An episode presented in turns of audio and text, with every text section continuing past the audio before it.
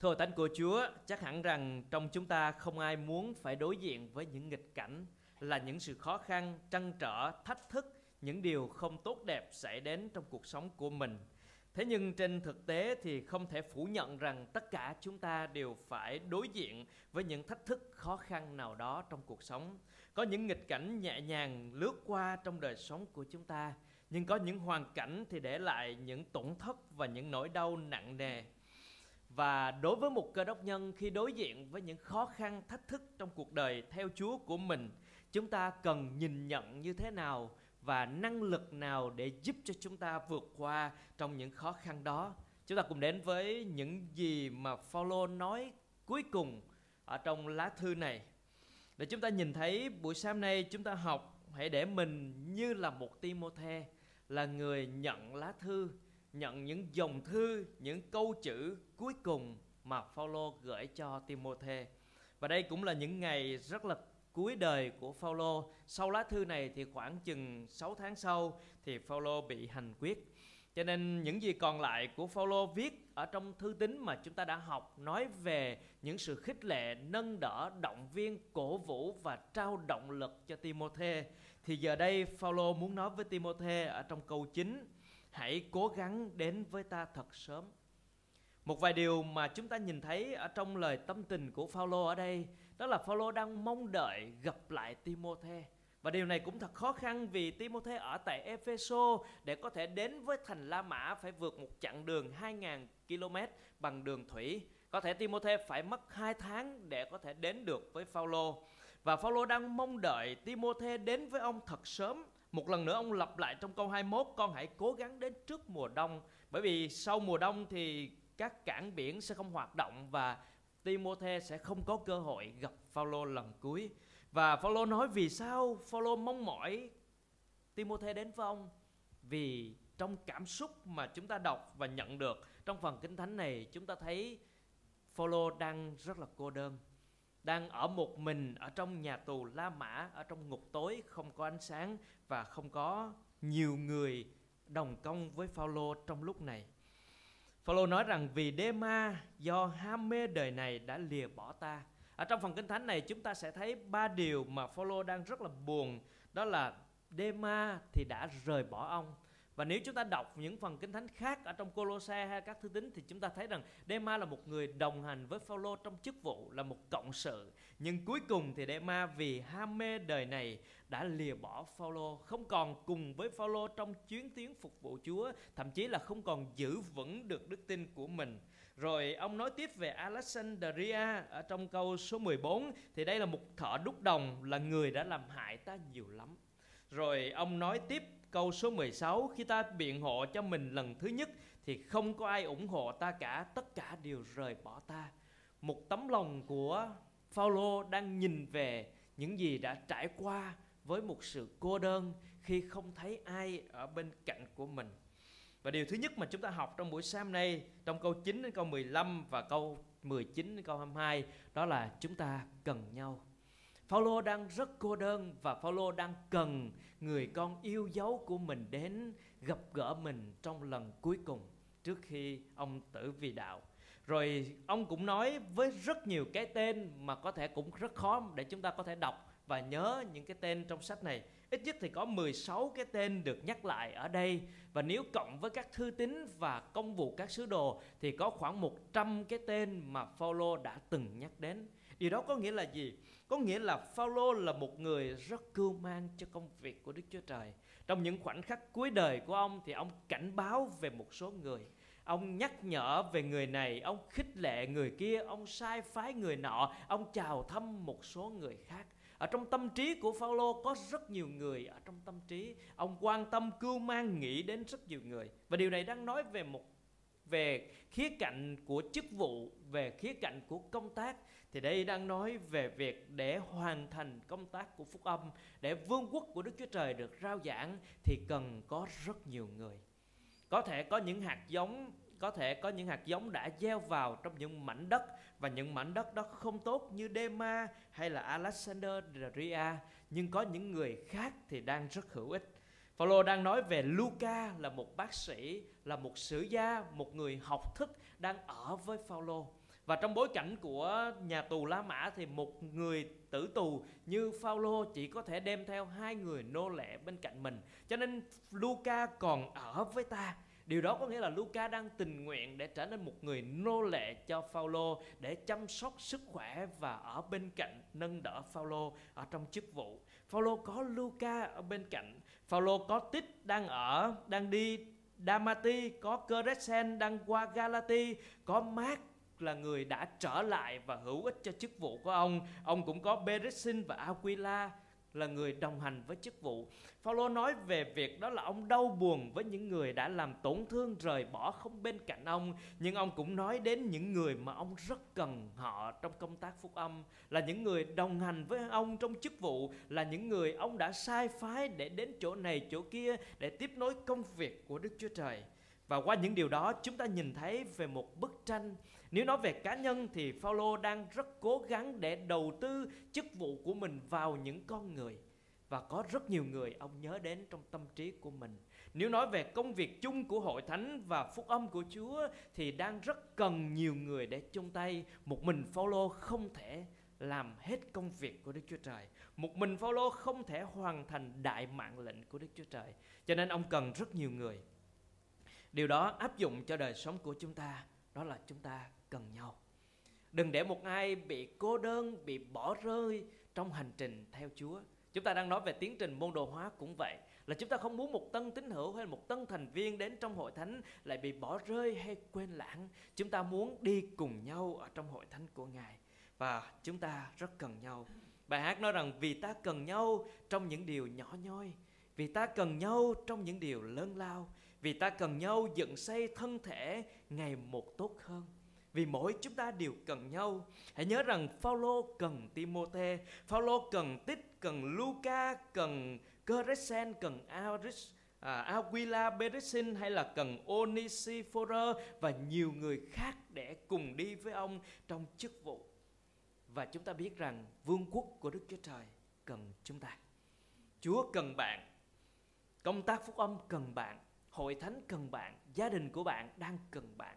Vì vậy chúng ta hãy đứng bên cạnh nhau, hãy cùng nhau để phục vụ Chúa, hãy cùng nhau xây dựng một bức tranh lớn của vương quốc Đức Chúa Trời mà Phao-lô đang rất tích cực để xây dựng.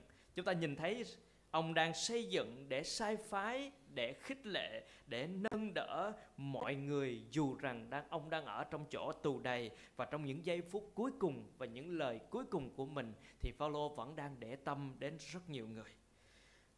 Và Chúa Giê-xu ở trong khi Ngài ở trên đất, Ngài cũng có cảm giác này. Trong vườn Gethsemane, Ngài nói với các môn đồ rằng các con không thể tỉnh thức với ta một giờ sau. Chúng ta cần nhau trong điều gì? Chúng ta cần nhau trong sự cầu nguyện. Phao-lô ở một thư tín khác thì ông nói rằng hãy cầu nguyện cho chúng tôi với, để công việc của Đức Chúa Trời được mở ra, cánh cửa phúc âm được mở ra. Cho nên chúng ta rất cần nhau trong những lời cầu thay. Nếu nhớ đến nhau, hãy dành một lời cầu nguyện cho nhau trong hội thánh của Ngài. Chúng ta cần nhau ở trong những lời khích lệ, để nâng đỡ, khích lệ, giúp sức cho anh chị em của chúng ta.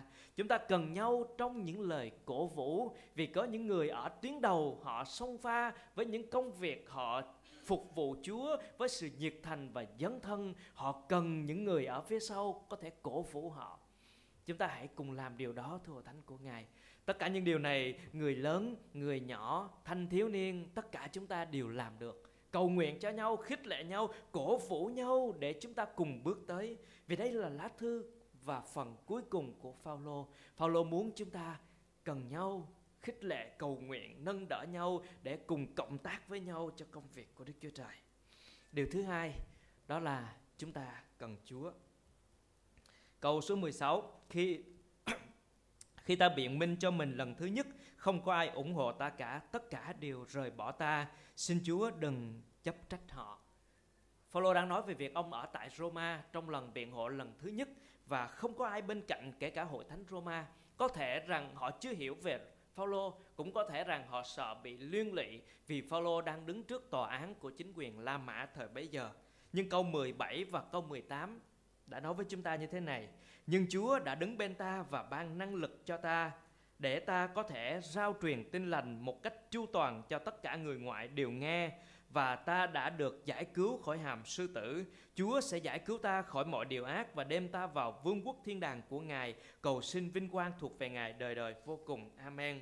Có ba điều mà Phao-lô đang nói về việc chúng ta cần Chúa. Thứ nhất đó là nhưng Chúa đã đứng bên ta. Chúa đã đứng bên Phao-lô. Khi không có ai đứng bên cạnh ông thì Chúa đứng bên ông. Và đây chính là lời của Đức Chúa Trời hứa trong toàn bộ Kinh Thánh. Đó là ta sẽ chẳng lìa con đâu, chẳng bỏ con đâu. Chúa giúp đỡ mỗi đời sống chúng ta, không lìa, không bỏ chúng ta. Và Kinh Thánh nói rằng nếu điều đó diễn ra thì chúng ta sẽ không sợ hãi ai, người đời sẽ làm gì chúng ta. Cho nên một trong những điều bí quyết của đời sống Phao-lô để ông có thể đứng vững trong những ngày cuối cùng tại nhà tù La Mã, để có thể viết thư trở về khích lệ mọi người và làm gương mẫu trong sự khích lệ nâng đỡ người khác, thì ông nói rằng Chúa đã đứng bên ta. Chúa đã đứng bên ta. Điều đó đã diễn ra trong hành trình đức tin của Phao-lô, đã diễn ra trong khoảnh khắc mà ông đứng để bảo vệ chính mình trong công tác rao giảng phúc âm trước tòa án La Mã, và cũng là sự bảo vệ đứng bên cạnh của Chúa trong suốt chặng đường phục vụ Chúa của ông. Cho nên bất kể chúng ta ở trong hoàn cảnh nào, bất kể chúng ta ở trong cảm giác nào, bất kể chúng ta đang ở trong sự bị bỏ rơi nào, thì hãy nhớ rằng Chúa không bao giờ bỏ rơi chúng ta. Chúa luôn đứng bên cạnh chúng ta. Chúa luôn đứng về phía chúng ta. Vì đó là công việc của Ngài. Vì đó là tình yêu của Ngài được đặt để trong đời sống chúng ta. Tiếp theo thì ông nói rằng Chúa đã ban năng lực cho ta. Công tác của việc rao giảng phúc âm, sự phục vụ Chúa có những lúc rất cô đơn, có những lúc rất mệt mỏi, có những lúc rất đuối sức. Và Phao-lô nói rằng trong những tình huống đó thì Chúa đã ban năng lực cho ta. Phao-lô cần năng lực để có thể phục vụ Chúa một cách kết quả. Và trong Ê-sai bốn mươi thì câu hai mươi chín nói rằng Ngài ban năng lực cho người mệt mỏi, thêm sức mạnh cho kẻ chẳng có sức. Nếu chúng ta đang cần được thêm sức, hãy đến với Chúa của chúng ta. Ngài là đấng ban năng lực cho Phao-lô, là đấng ban năng lực cho mỗi đời sống chúng ta. Và những người hầu việc Chúa, phục vụ Chúa trong nhiều lĩnh vực khác nhau, chúng ta đều rất cần năng lực của Chúa ban. Điều thứ ba mà Phao-lô kinh nghiệm ở đây đó là Chúa đã giải cứu ta. Chúa đã giải cứu. Ông nói rằng Chúa đã giải cứu ta khỏi hàm sư tử để cho ông có thể tiếp tục phục vụ Chúa. Chữ hàm sư tử này có lẽ rằng hàm ý nghĩa bóng hơn là nghĩa đen, có thể chỉ về Sa-tan hoặc chỉ về hoàng đế Nê-rô trong lúc bấy giờ. Và ông được Chúa giải cứu để được Chúa bảo vệ để có thể tiếp tục chức vụ cho đến ngày nay. Và ông nói rằng Chúa sẽ giải cứu ta khỏi mọi điều ác nữa. Khỏi mọi điều ác thì ông đang ở trong thế lực của Nê-rô, dưới sự cầm quyền của hoàng đế này. Và ông nói rằng Chúa sẽ giải cứu ông ra khỏi mọi điều ác. Có nghĩa là vượt qua khỏi cái thế giới đầy sự bất công và đau khổ này qua sự chết, và Chúa giải cứu ông. Cho nên sau khi ông nói rằng Chúa giải cứu ta khỏi mọi điều ác thì ông nói tiếp, đem ta vào vương quốc đời đời của Ngài.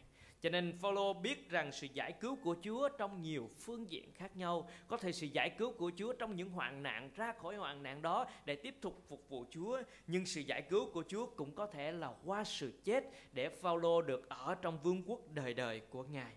Và đó là sự giải cứu. Và sau khi ông nói điều đó thì ông cầu xin vinh quang thuộc về Ngài. Ông ca ngợi Đức Chúa Trời. Và chúng ta nhìn thấy được khía cạnh của đức tin của Phao-lô trong lời chứng cuối cùng mà Phao-lô muốn nói, đó là chúng ta cần có Chúa. Chúng ta cần Chúa ở trong đời sống của mình. Và Phao-lô trải nghiệm những điều đó. Ông cũng nói tiếp trong câu số số mười, số mười tám đó, ông nói rằng Chúa sẽ giải cứu và ban vương quốc thiên đàng cho ông. Ông kinh nghiệm trong quá khứ, kinh nghiệm trong hiện tại và sẽ kinh nghiệm điều đó trong tương lai. Và xin Chúa khích lệ mỗi đời sống chúng ta buổi sáng hôm nay, ở trong đời sống theo Chúa của chúng ta, chúng ta cần được Chúa thêm sức, ban năng lực, đứng về phía chúng ta và giải cứu chúng ta.